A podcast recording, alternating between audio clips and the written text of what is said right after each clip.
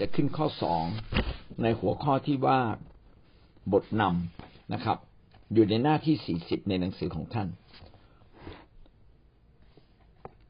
ข้อสองได้เขียนเป็นคำถามเขียนไว้ดังนี้ เรารู้ความจริงของพระเจ้าเกี่ยวกับพระเยซูคริสต์ได้จากที่ใด เราได้รู้ความจริงของพระเจ้าเกี่ยวกับพระเยซูคริสต์ได้จากที่ใดคำตอบในที่นี้เขียนไว้สองประการนะครับ ได้เขียนไว้ อันที่หนึ่ง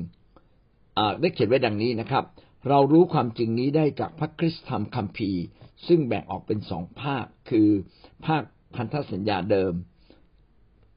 พระเจ้าสัญญาที่จะประทาน พระผู้ช่วยให้รอดมาให้ และในพันธสัญญาใหม่เป็นเรื่องราวเกี่ยวกับพระผู้ช่วยให้รอดที่ได้เสด็จมาแล้ว เรารู้ความจริงเกี่ยวกับพระเยซูคริสต์ได้อย่างไร ก็ต้องมีคนประกาศ ถูกไหมครับ เมื่อมีคนประกาศเราจึงจะสามารถรู้ได้ แต่เราจะรู้ลึกๆได้อย่างไร ใครจะอธิบายให้เราฟัง พี่น้องต้องมาศึกษาในพระคัมภีร์ เพราะว่าพระคัมภีร์ของพระเจ้านั้นเป็นศูนย์รวม เป็นองค์รวมของความรู้ของพระเจ้าที่ได้มีการบันทึกไว้อย่างไม่ผิดพลาดเลย พระคัมภีร์จึงเป็นหลักฐานที่สำคัญมาก ในการทำให้เราเกิดความเข้าใจใน เรื่องราวของพระเจ้า คริสเตียนที่ไม่อ่านพระคัมภีร์เลยนะครับ ก็จะไม่มีความรู้อะไรเลย เราจึงต้องอ่านพระคัมภีร์และเมื่อเราเรียนรู้แล้วก็ต้องจัดระบบความรู้ของเราเป็นระบบระเบียบก็คือศาสนาศาสตร์ เมื่อเราเข้าใจเรื่องหลักข้อเชื่อ หลักความเชื่ออย่างเป็นระบบ เราก็จะเข้าใจเรื่องของพระเจ้าได้ครบถ้วนอย่างมากที่สุด และเหนือกว่าพระคัมภีร์ก็คือการสำแดงของพระเจ้าผ่านพระวิญญาณบริสุทธิ์ ซึ่งการสำแดงหรือการดลใจของพระเจ้าผ่านพระวิญญาณบริสุทธิ์นั้น ก็อยู่ในขอบเขตของพระคัมภีร์ พระองค์จะไม่สำแดงออกนอกพระคัมภีร์ของพระเจ้า ความจริงเกี่ยวกับพระเจ้าทั้งหมด ได้สมบูรณ์เรียบร้อยแล้วอยู่ในพระคัมภีร์ของพระเจ้า พระคัมภีร์ของพระเจ้าจึงสามารถที่จะนำมาอ้างอิง ขณะเดียวกันก็สามารถนำมาตรวจสอบ ว่าความคิดของเรานั้นถูกต้องหรือไม่ พี่น้องจะพบว่าหลักความเชื่อต่างๆของกลุ่มความเชื่อนั้นบางคนก็เชื่อไม่ตรงตามพระคัมภีร์ ผิดเพี้ยนไปบ้าง เกินไปบ้างขาดไปบ้าง เราต้องให้พระคัมภีร์ของพระเจ้านั้นเป็นรากฐานสำคัญที่สุดนะครับ แล้วก็เราจะต้องพึ่งพาพระวิญญาณบริสุทธิ์ ซึ่งจะทำให้เราเกิดความลึกซึ้ง แล้วก็ยิ่งกว่านั้นก็คือการดำเนินชีวิตที่ถูกต้อง เมื่อเราดำเนินชีวิตที่ถูกต้องและเราให้เกียรติพระเจ้าอย่างสูงสุด เราก็จะสามารถรับการสำแดงจากพระเจ้าได้อย่างชัดเจนยิ่งยิ่งขึ้นไปนะครับ ดังนั้นความรู้พื้นฐานที่จะทำให้เราเข้าใจเรื่องของเกี่ยวกับพระเยซูคริสต์ก็คือพระคัมภีร์ ซึ่งในที่นี้ได้กล่าวไว้ว่ามีสองส่วน ส่วนแรกก็คือพันธสัญญาเดิมนะครับ ซึ่งจะเป็นประธานพระผู้ช่วยให้รอดสัญญาว่าจะมีการประทานพระผู้ช่วยให้รอด ก็คือพระมาสีหาซึ่งจะมาบังเกิด และก็ในพันธสัญญาใหม่เป็นเรื่องเราเกี่ยวกับพระผู้ช่วยให้รอดก็คือพระเยซูคริสต์ซึ่งได้เสด็จมาแล้ว เราอ้างอิงพระคัมภีร์ของพระเจ้านะครับที่เกี่ยวข้อง ฮีบรูบทที่หนึ่งข้อหนึ่งถึงข้อสองในที่นี้เขาเขียนข้อพระคัมภีร์ต่อเนื่องจากครั้งที่แล้วนะครับขอเขียนเป็นข้อที่หกฮีบรูบทที่หนึ่งข้อหนึ่งถึงข้อสองในอดีตพระเจ้าตัดกับบัมพบุรุษของเราผ่านทางผู้เผยพระวจนะหลายครั้งหลายคราด้วยวิธีการต่างๆ แต่ในวาระสุดท้ายนี้พระองค์ได้ตัดกับเราทั้งหลายโดยพระบุตรของพระองค์ ผู้ที่พระองค์ได้แต่งตั้ง ให้เป็นทายาทครอบครองทุกสิ่งและได้สร้างจักรวาลโดยพระบุตรนี้ พระคัมภีร์ในคีบูบทที่หนึ่งข้อหนึ่งถึงข้อสองนั้นเป็นพระคัมภีร์ที่ผู้เขียนเขียนถึงคนยิว เพื่อว่าคนยิวเนี่ยเป็นคนที่รู้เรื่องของพระคัมภีร์ รู้จักพระเจ้ามาก่อนใครๆในในแผ่นดินโลกนี้ เพราะว่าพระเจ้าเลือกชนชาติยิวเป็นชนชาติแรกในการที่จะ เข้าใจเรื่องของพระเจ้าและสืบทอดเรื่องราวของพระเจ้า มายังชนชาติอื่น ๆ ต่อๆไป ในคีบูบทที่หนึ่งข้อหนึ่งถึงข้อสองก็ได้พูดถึงสองส่วนนะครับ ส่วนแรกก็คือส่วนของพระคัมภีร์เดิมนะครับ ได้เขียนว่าในอดีตพระเจ้าตรัสกับบัมพบุรุษบัมพบุรุษในที่นี้ก็คือคนยิวแห่งความเชื่อนะครับ ได้พูดกับคนยิวซึ่งเป็นบัมพบุรุษของเราก็คือยิวในยุคของพระเยซู ผ่านผู้เผยพระชนะหลายครั้งหลายคราวด้วยวิธีการต่างๆ เราจะเขียนว่าความรู้เกี่ยวกับพระเจ้าความรู้เกี่ยวกับความรอดนั้น ได้ผ่านผู้เผยพระชนะ ผู้เผยพระชนะ ที่เขียนพระคัมภีร์ก็มีเยอะแยะนะครับ ผู้เผยพระชนะใหญ่มีประมาณเกือบเกือบสิบคน ผู้เผยพระชนะเล็กก็มีประมาณสิบสองคน ถ้าถ้าผมจำไม่ผิดนะครับ ถ้าผิดก็ต้องขออภัยด้วย และบุคคลเหล่านี้เนี่ยก็ได้รับเสียงจากพระเจ้า แล้วก็เขียนถ้อยคำเหล่านี้ขึ้นมานะครับ แต่ถ้อยคำใหญ่คือเรื่องเรื่องอะไรครับ เนื้อหาใหญ่ที่สุดก็คือการปลดปล่อยมนุษย์นะครับ ว่าพระเจ้าจะมีวันเวลาที่จะส่งพระผู้ช่วยให้รอดมาปลดปล่อยมนุษย์ ให้หลุดออกจากความบาป ให้หลุดออกจากความทุกโศก โศกเศร้าความ ทุกข์ใจนะครับ ความยากลำบากของมนุษย์ทั้งสิ้น แต่ในวาระสุดท้ายนี้พระองค์ได้ตัดกับเราทั้งหลายโดยพระบุตรของพระองค์ แต่ในวาระสุดท้ายหมายถึงอะไร วาระสุดท้ายก็คือหมายถึงยุคสุดท้าย ซึ่งยุคสุดท้ายเริ่มต้นตั้งแต่การที่พระเยซูคริสต์ได้มาบังเกิดในโลกและมาเทศนาสั่งสอนและในที่สุดก็ได้สิ้นชีวิตไป แล้วก็ฟื้นชีวิตกลับคืนมาอีกนนี่คือยุคสุดท้าย ยุคสุดท้ายนะครับ พระองค์นั้นจะส่งพระเจ้าหรือพระบุตรของพระองค์ ซึ่งเป็นพระเจ้าด้วยนะครับ ลงมายังแผ่นดินโลกนี้นะครับ โดยเขียนไว้ดังนี้ พระองค์ได้ตัดกับเราทั้งหลายโดยพระบุตรของพระองค์ผู้ซึ่งพระองค์ได้แต่งตั้งให้เป็นทายาทครอบครองทุกสิ่งและได้ได้ทรงสร้างจักรวาลโดยพระบุตรนี้ เอาทีละประเด็นก่อนนะครับ ประเด็นแรกก็คือว่า เดิมทีเนี่ย พระเจ้าพูดกับคนอิสราเอลผ่านผู้เผยพระวจนะ ผู้เผยพระวจนะจะเป็นผู้ที่ใกล้ชิดกับพระเจ้าและได้ยินเสียงของพระเจ้า พระเจ้าเวลาตรัสกับมนุษย์ พระองค์จะตรัสผ่านตัวแทนของพระองค์คือ ผู้เผยพระวจนะ และผู้เผยพระวจนะก็ได้เขียนสิ่งเหล่านี้ขึ้นมา ไว้ในพระคัมภีร์ของพระเจ้า และพระคัมภีร์ของพระเจ้าก็สืบทอดมาจนถึงเราทุกวันนี้ ดังนั้นพระคัมภีร์ของของพระเจ้าเนี่ยจึงไม่ใช่ถ้อยคำทั่วไปที่มนุษย์เขียนขึ้นมา แต่เป็นการเขียนจากการดลจิตดลใจของพระเจ้า ที่ให้บันทึกขึ้นมา แต่ในยุคนี้นะครับ ในยุคนี้พระเจ้าพูดกับเราผ่านอะไร ผ่านพระเยซู พระเยซูนั้นทรงเป็นพระเจ้า เพราะในที่นี้เขียนไว้สองประการสำแดงถึงความเป็นพระเจ้าของพระเยซู ประการที่หนึ่งก็คือ พระองค์เป็นทายาท ครอบครองทุกสิ่ง ทุกสิ่งที่พระเจ้าทรงสร้างไว้ คือคำว่าพระเจ้าคือผู้ที่มีอำนาจเหนือทุกสิ่ง ในสากลโลก ในจักรวาลทั้งสิ้นทั้งปวง ทั้งที่เรามองเห็นและมองไม่เห็น และพระองค์มีสิทธิอำนาจในการครอบครองมนุษย์ปกครองอยู่เหนือมนุษย์ พระองค์ทรงมอบสิทธิอำนาจแห่งการครอบครองเหล่านี้ ให้กับพระเยซูคริสต์และพระเยซูคริสต์เป็นใครละ่ะ พระองค์จึงมอบให้นะครับก็เพราะเพราะว่าพระองค์นั้นทรงเป็นพระเจ้า พระองค์มีความเป็นพระเจ้าเหมือนกับพระบิดาในฟ้าสวรรค์ เพียงแต่บทบาทพระบิดานั้นนั่งอยู่ที่ฟ้าสวรรค์บนบัลลังก์เป็นประธาน ส่วนพระเยซูคริสต์เป็นเหมือนผู้หนึ่งที่ลงมาปฏิบัติการงานต่างๆ เพื่อให้แผนการความรอดสำหรับมนุษย์นั้นเกิดความสำเร็จขึ้นมา ในที่นี้จึงไม่ได้พูดถึงแค่ว่าพระองค์นั้นมีบทบาทลงมาในโลกเพื่อบอกเราโดยตรง แต่พระองค์ยังมีสิทธิอำนาจในการครอบครองทุกสิ่งของพระเจ้า ขณะเดียวกัน พระคัมภีร์ก็ยังบอกว่าพระองค์ได้ทรงสร้างจักรวาลนนี้โดยพระบุตร หมายความว่า พระเยซูคริสต์ก็มีส่วนร่วมในการสร้างทุกสิ่งในสากลโลก ในการสร้างจักรวาลร่วมกับพระเจ้า ดังนั้นในฮีบรูบทที่หนึ่งข้อหนึ่งถึงข้อสองนั้นได้พูดกับเราสองส่วนส่วนแรกก็คือ ในพระคัมภีร์เดิม พระเจ้าพูดผ่านผู้เผยพระวจนะ แต่ในพระคัมภีร์ใหม่ ซึ่งอยู่ในยุคสุดท้ายนี้ พระเจ้าจะพูดกับเราผ่านพระเยซูคริสต์ ความจริงที่ผู้เผยพระวจนะในยุคพระคัมภีร์เดิมได้พูดไว้ กับความจริงของพระเยซูคริสต์ที่พูดกับเราในยุคสุดท้ายหรือในพระคัมภีร์ใหม่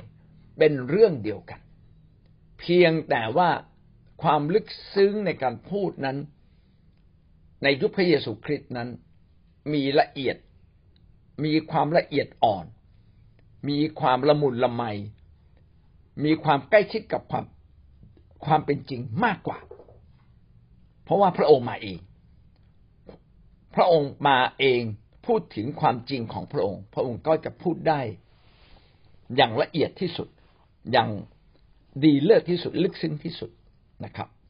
อันนี้คือความหมายอันที่หนึ่งของชีบูที่หนึ่งข้อหนึ่งถึงข้อสองอันนี้ทำให้เราได้เข้าใจเรื่องของพระเจ้าเรื่องและเรื่องของพระเยซูเรื่องของความรอดได้ดียิ่งขึ้น ขณะเดียวกัน ข้อพระคัมภีร์นี้ก็กำลังบอกว่าพระองค์นั้นทรงเป็นพระเจ้า เพราะว่าพระองค์ครอบครองทุกสิ่งของพระเจ้า และพระองค์นั้นเป็นผู้ที่สร้างจักรวาลนี้ร่วมกับพระเจ้าด้วย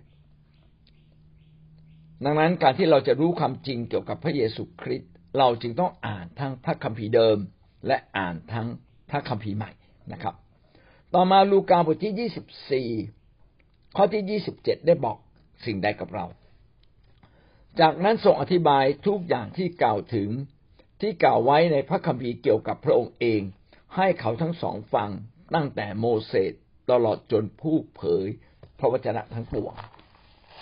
ในลูกาบทที่ยี่สิบสี่ข้อยี่สิบเจ็ดนะครับ เป็นเวลาที่พระเยซูคริสต์ได้ฟื้นขึ้นจากความตาย วันนั้นน่าจะเป็นวันแรกแล้วก็พระองค์ก็พยายามจะเปิดเผยว่าพระองค์ได้ฟื้นขึ้นจากความตายแล้ว ก็เดินไปกับสาวก ขณะที่สาวกสองคนกำลังเดินไปเมืองเอมมาอุสจากเยรูซาเล็มไปเอมมาอุสนะครับจอนช่วงจะพบค่ำพระเยซูก็เดินไปด้วยคุยไปด้วยนะครับ พระเยซูก็พยายามอธิบายเกี่ยวกับพระวจนะของพระเจ้า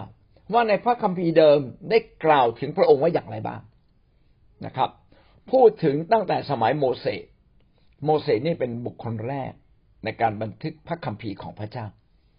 โมเสสบันทึกตั้งแต่ปฐมกาลเนี่ยปฐมกาลพระเจ้าสร้างโลกอย่างไรนะครับ พี่น้องอ่านจบไหมครับห้าเล่มแรกที่โมเสสบันทึกเอาไว้นะครับ ขนาดโมเสสบันทึกไว้นะครับ ในยุคนั้นไม่ใช่การเป็นการบันทึกที่ง่าย เป็นการบันทึกที่ยากนะครับ แต่เขาก็บันทึกบันทึกยากจริง ๆนะครับ แล้วเราอ่านนี่มันง่ายมากเลยนะครับ อยากเห็นพวกเราได้กลับไปอ่าน ก็พูดไว้ตั้งแต่ผู้เผยพระชนะคนแรก นะครับ ก็คือในยุคโมเสสซึ่งเป็นบุคคลแรกที่บันทึกพระคัมภีร์ของพระเจ้า แล้วก็มีผู้เผยพระชนะต่างๆ มากมาย มีทั้งเอลียา มีทั้งอิสยา มีทั้งฮักไก มาลักคีแต่ไม่หมดเลยสิบกว่าคนด้วยกันยี่สิบคน คนเหล่านั้นได้กล่าวถึงพระเยซูคริสต์อย่างไรบ้าง ก็มีการบันทึกเอาไว้นะครับ แล้วพระเยซูก็มาอ้าง แสดงว่าการที่พระเยซูลงมาเกิดเป็นมนุษย์แล้วมาปลดปล่อยเราออกจากความบาป ไม่ใช่เพิ่งเกิดขึ้นในสมัยพระเยซู หลายคนชอบบอกว่าศาสนาคริสต์มีแค่สองพันปีอ๋อไม่ใช่นะครับ ก่อนหน้านี้มีการทำนายเรื่องของพระเยซูคริสต์นะครับ สมัยโมเสสเขียนพระคัมภีร์ถึงยุคนี้เนี่ยรวมไปแล้วสามพันห้าร้อยปี และก่อนยุคโมเสสอีกอะตั้งแต่สมัยอาดัมเอวา ก็ไม่รู้กี่พันปีกี่หมื่นปีเราไม่ทราบจริง ๆเลยนะครับ แต่กำลังบอกว่าพระเจ้าเมื่อสร้างมนุษย์แล้วนะมนุษย์มนุษย์ตกในการบาป พระเจ้านั้นห่วงใยมนุษย์ และพยายามจะพูดอยู่ตลอดเวลาว่า พระองค์นั้นจะส่งผู้พูดพระผู้ช่วยให้รอดมาช่วยเหลือเรานะครับ ส่งพระผู้ช่วยให้รอดมาช่วยเหลือเรา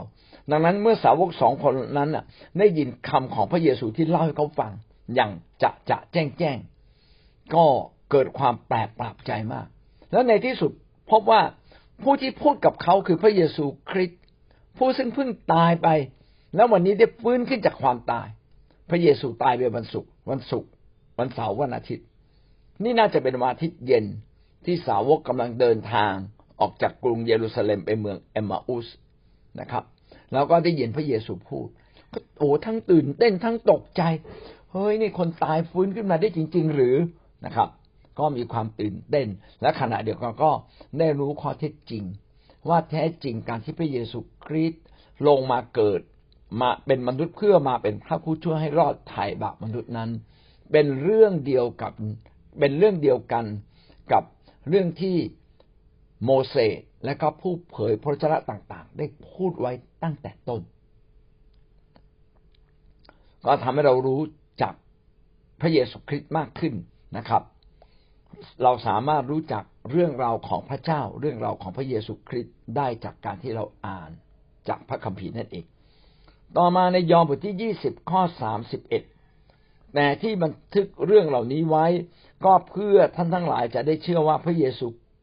ทรงเป็นพระคริสต์ ระบุตรของพระเจ้า และโดยความเชื่อท่านจะ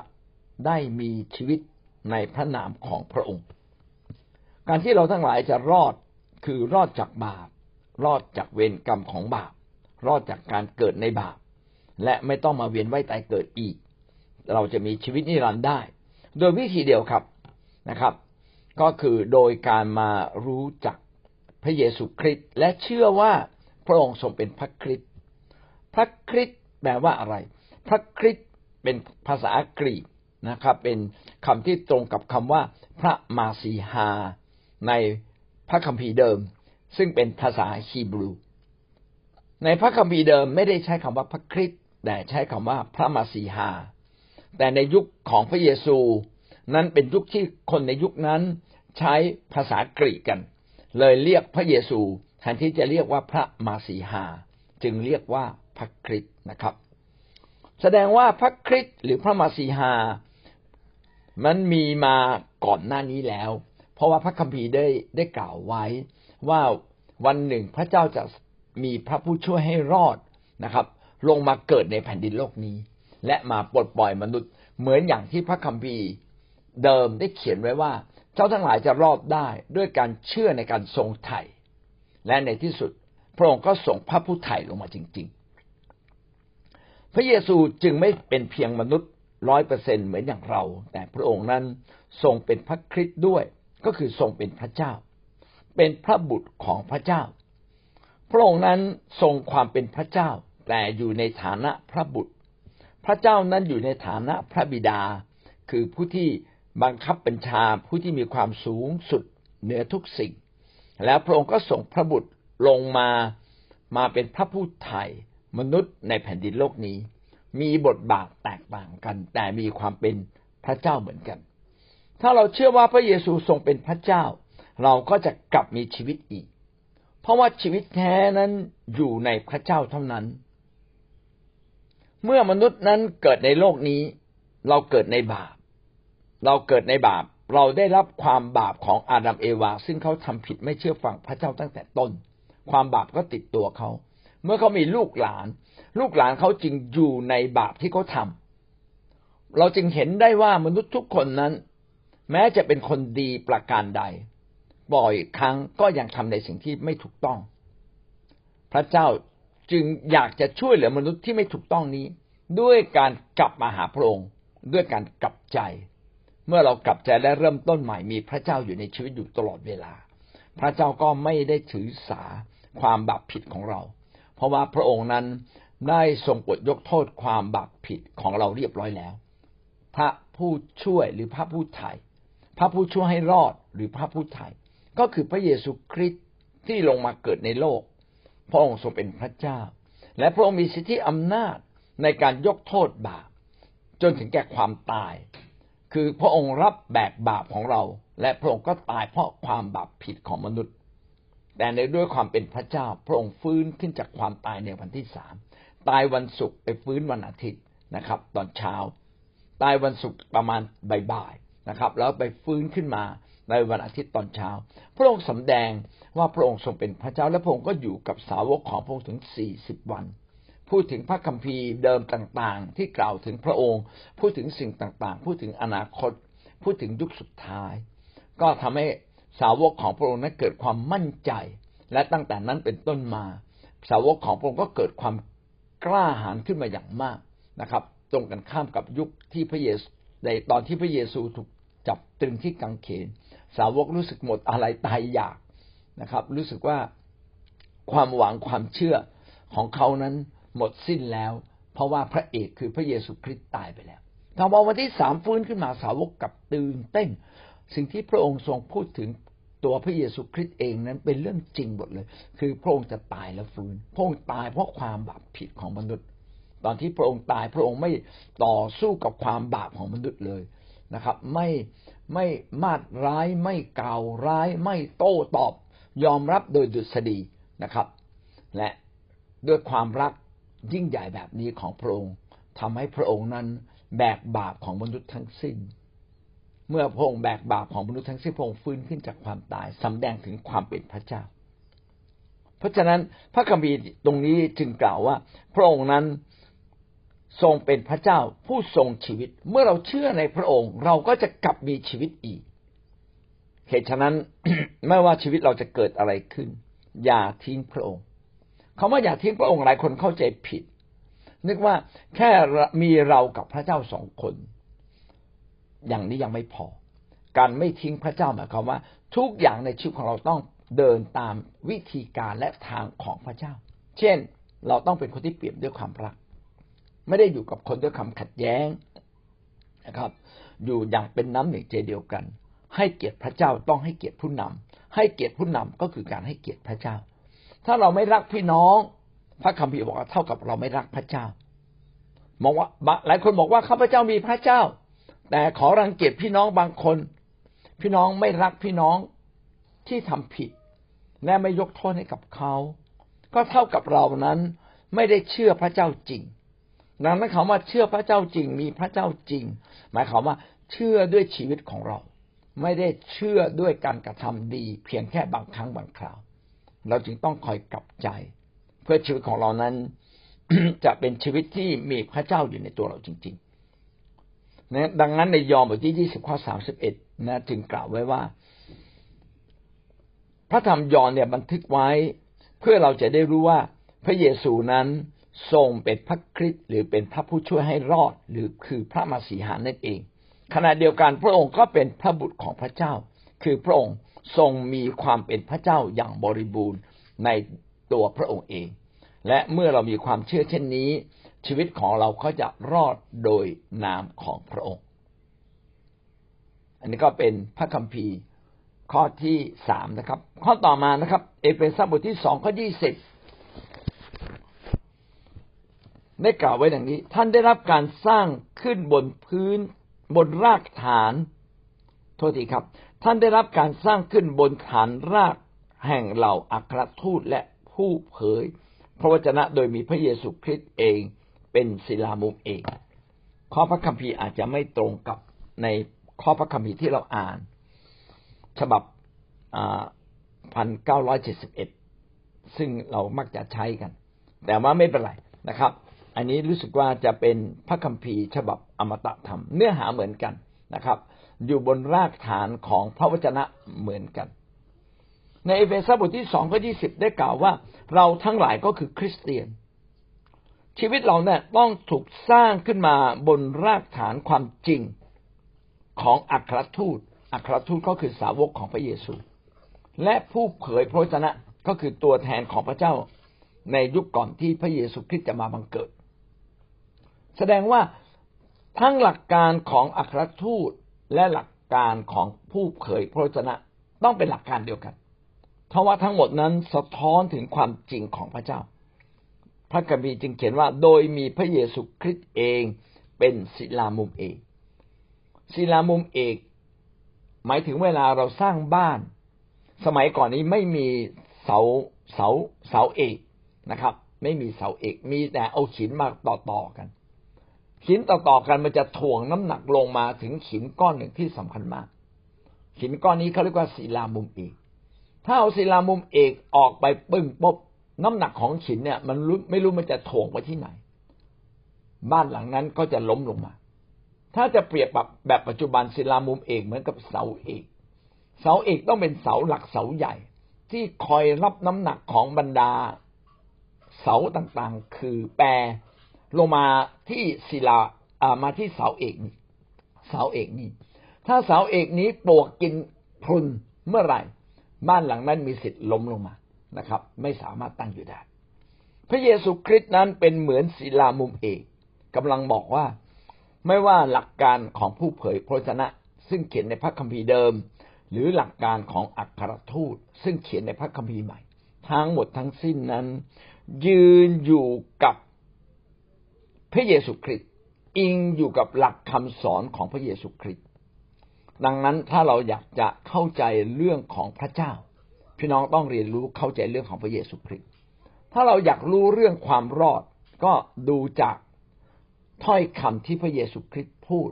ชีวิตที่พระเยซูคริสต์สำแดง พระเยซูคริสต์จึงเป็นตัวแทนของพระเจ้าอย่างสมบูรณ์ เหมือนอย่างที่ฮีบรูบทที่หนึ่งข้อหนึ่งถึงข้อสองได้กล่าวไว้ ว่าในยุคหลังนี้นะครับ พระเจ้าจะสำแดงความจริงทั้งหมดทั้งสิ้นนั้นผ่านพระเยซูคริสต์นะครับ ยอนหนึ่งยอนบทที่หนึ่งข้อหนึ่งเราประกาศแก่ท่านถึงพระวาทะแห่งชีวิตซึ่งดำรงอยู่ ตั้งแต่ปฐมกาลซึ่งเราได้ยิน ได้เข็นกับตา ได้พินิจดูและได้สัมผัสด้วยมือของเรา เนื้อหาสำคัญอยู่ตรงนี้ครับ พระวาทะแห่งชีวิต ซึ่งดำรงอยู่ตั้งแต่ปฐมกาลข้อนี้คือข้อสำคัญ ยอนเป็นสิทธิรักของพระเยซูที่ใกล้ชิดกับพระเยซูมากที่สุด เวลาพระเยซูไปทำบางอย่างที่เป็นความสำคัญ ยอนจะไปอยู่ด้วยเสมอนะครับ ยอนจะไปอยู่ด้วยเสมอ ในนั้นก็จะมียอนยากอบแล้วก็เปโตร แต่ยอนเป็นคนหนึ่งที่อยู่ในนั้นเสมอ เรายังอยู่ในหัวข้อว่าเราจะรู้ความจริงของพระเจ้าเกี่ยวกับพระเยซูคริสต์ได้จากที่ใดนะครับ แล้วก็พระคัมภีร์ ข้อสุดท้ายคือยอนหนึ่งยอนบทที่หนึ่งข้อหนึ่งได้กล่าวแก่เราว่า พระวาทะแห่งชีวิตดำรงอยู่ตั้งแต่ปฐมกาลพระวาทะแห่งชีวิตคือใคร พระวาทะแห่งชีวิตก็คือพระเยซู พระเยซูเป็นพระวาทะที่ทรงชีวิต และกว่าเกิดเป็นมนุษย์ พระวาทะคือถ้อยคำของพระเจ้า ซึ่งเป็นการกล่าวถึงความจริงของพระองค์ เป็นความจริงแท้นะครับ ความจริงของพระเจ้านั้นให้ชีวิตกับเรา วันนี้เราจึงทำให้เรารู้ว่าถ้าเราอยากจะรู้จักกับความจริงแท้ พี่น้องต้องรู้จักกับพระเยซู ขณะเดียวกันเราต้องอ่านพระคัมภีร์ของพระเจ้า เพราะว่าพระคัมภีร์ของพระเจ้าก็จะมีถ้อยคำของพระองค์ ทั้งถ้อยคำของพระเจ้าเองถ้าเราอ่าน แล้วเกิดความเข้าใจ ก็จะให้ชีวิตกับเรา นะครับ ขณะเดียวกันเมื่อเราท่านรู้จักกับพระเยซู พระเยซูซึ่งเป็นตัวแทนของพระวาทะแห่งชีวิต หรือเป็นพระวาทะซึ่งมีความเป็นมนุษย์อยู่ในตัวพระองค์เอง สิ่งเหล่านี้ก็จะสำแดงความจริงของพระเจ้า ซึ่งดำรงอยู่ตั้งแต่ปฐมกาลซึ่งเราได้ยินได้เข็นได้พินิจดูและได้สัมผัสด้วยมือของเรา ตอนที่พระเยซูเกิดมาเป็นมนุษย์นั้น ทุกคนก็เข็น ทุกคนสามารถสัมผัสแตะต้องตัวพระองค์เองได้เพราะมีความเป็นมนุษย์นะครับ แต่พระองค์นั้นดำรงอยู่ตั้งแต่ปฐมกาลปฐมกาลนี้เราก็ไม่รู้ว่าเมื่อไหร่นะครับ พูดถึงว่าเมื่อไหร่นะที่พระเจ้าสร้างโลก เราไม่รู้จริง ๆ เลยนะครับ เรารู้แต่ว่าเมื่อพระเจ้าสร้างโลกนั้นนะครับ พระเจ้าสร้างมนุษย์เป็น สิ่งทรงสร้างที่สูงสุด ดีที่สุดเป็นเหมือนกับพระองค์เลยทีเดียวนะครับ มีมาก่อนประวัติศาสตร์มนุษย์ ประวัติศาสตร์มนุษย์ทุกวันนี้ก็มีประมาณไม่เกินหมื่นปีนะครับ มีไม่เกินหมื่นปี แต่ว่าพระองค์นั้นสร้างมนุษย์มาไม่รู้กี่หมื่นกี่แสนปีเราไม่ทราบจริงๆนะครับ แต่พระเยซูคริสต์ผู้ทรงเป็นพระเจ้าดำรงอยู่ตั้งแต่ตอนนั้นแล้ว สิ่งนี้กำลังบอกเราว่าพระเยซูคริสต์นั่นแหละทรงเป็นพระเจ้าดำรงอยู่ก่อน บรรดาสิ่งมีชีวิต บรรดาสิ่งทรงสร้างทั้งหมดทั้งสิ้นเลยทีเดียว เอาละทั้งหมดนี้สรุปได้อย่างเดียวนะครับว่าถ้าเราอยากจะรู้ความจริงของพระเจ้านะครับ เกี่ยวกับพระเยซูคริสต์พี่น้องต้องอ่านพระคัมภีร์ คือต้องอ่านทั้งพระคัมภีร์เดิม และพระคัมภีร์ใหม่ และที่สำคัญมากก็คือในพระคัมภีร์เดิม เรารู้จักพระเจ้าผ่านถ้อยคำของผู้เผยพระชนะ แต่ในยุคใหม่ คือยุคปัจจุบันนี้เรารู้จักเรื่องราวของพระเจ้าผ่านพระเยซูคริสต์พระเยซูคริสต์นั้นทรงเป็นพระวาทะ หรือทรงเป็นพระวจนะอันทรงชีวิต พระองค์นั้นมีความลึกซึ้งต่อพระวจนะอย่างมาก เพราะว่าพระองค์นั้น เป็นพระวาทะหรือเป็นพระวจนะที่เกิดมาเป็นมนุษย์เอง ความจริงแท้ทั้งสิ้นจึงสำแดงอยู่ในพระเยซูคริสต์ซึ่งเป็นสิ่งที่ล้ำลึกจริง ๆ และหวังว่าพี่น้องจะเป็นคนหนึ่งที่รักในการอ่านพระวจนะ ขณะเดียวกันในนี้พระคัมภีร์ไม่ได้เขียนไว้ ว่าเราสามารถรู้ความจริงของพระวจนะด้วยการพึ่งพาฤทธิเดช แห่งพระวิญญาณบริสุทธิ์ที่จะทำให้เราเข้าใจความลึกซึ้งของพระวจนะของพระเจ้ามากขึ้นมากขึ้น และพระวิญญาณบริสุทธิ์จะทำให้เราทั้งหลายนั้นสามารถกลับมาสัมพันธ์กับพระเยซูคริสต์กลับมาสัมพันธ์กับพระเจ้า เราจึงได้ยินคำพูดอยู่เสมอว่า พระเจ้าตรัสว่า พระเจ้าดลจิตดลใจว่า พระเจ้าตรัสจริง ๆ ได้ยินเสียงจริง ๆ พระเจ้าดลใจข้างในจริง ๆ และเราจะรู้ได้อย่างไรว่าสิ่งที่พระเจ้าดลใจ สิ่งที่พระเจ้าตรัสนั้นถูกต้อง พี่น้องก็ต้องอ้างอิงกับพระคัมภีร์ ถ้าเป็นเรื่องของอนาคต เช่นบางทีก็เป็นคำพยากรณ์ เราจะรู้ได้อย่างไรว่าเรื่องเหล่านั้นเป็นเรื่องจริง ก็ต้องอาศัยการเวลาเป็นตัวพิสูจน์นะครับ และบุคคลที่ใกล้ชิดกับพระเจ้าได้ สมัยก่อนมีแต่ผู้เผยพระชนะ แต่ในยุคของพระเยซูคริสต์ทุกคนที่มีพระเจ้า และเติบโตขึ้นในทางของพระองค์ ทุกคนสามารถได้ยินเสียง และเห็นการสำแดงของพระเจ้าเหมือนผู้เผยพระวจนะในยุคพระคัมภีร์เดิมทุกประการ และสิ่งเหล่านี้ทำให้เราเข้าใจเรื่องของพระเยซูคริสต์มากขึ้น เข้าใจเรื่องของพระเจ้ามากขึ้น และชีวิตของเราถ้าเราดำเนินชีวิตสอดคล้องกับหน้าพระทัยของพระเจ้า เราก็จะยิ่งรู้จักพระเจ้ามากยิ่งขึ้นด้วย แต่ถ้าชีวิตเราไม่สอดคล้องชีวิตเรานั่นแหละ ขัดขวางทางของพระเจ้านะครับ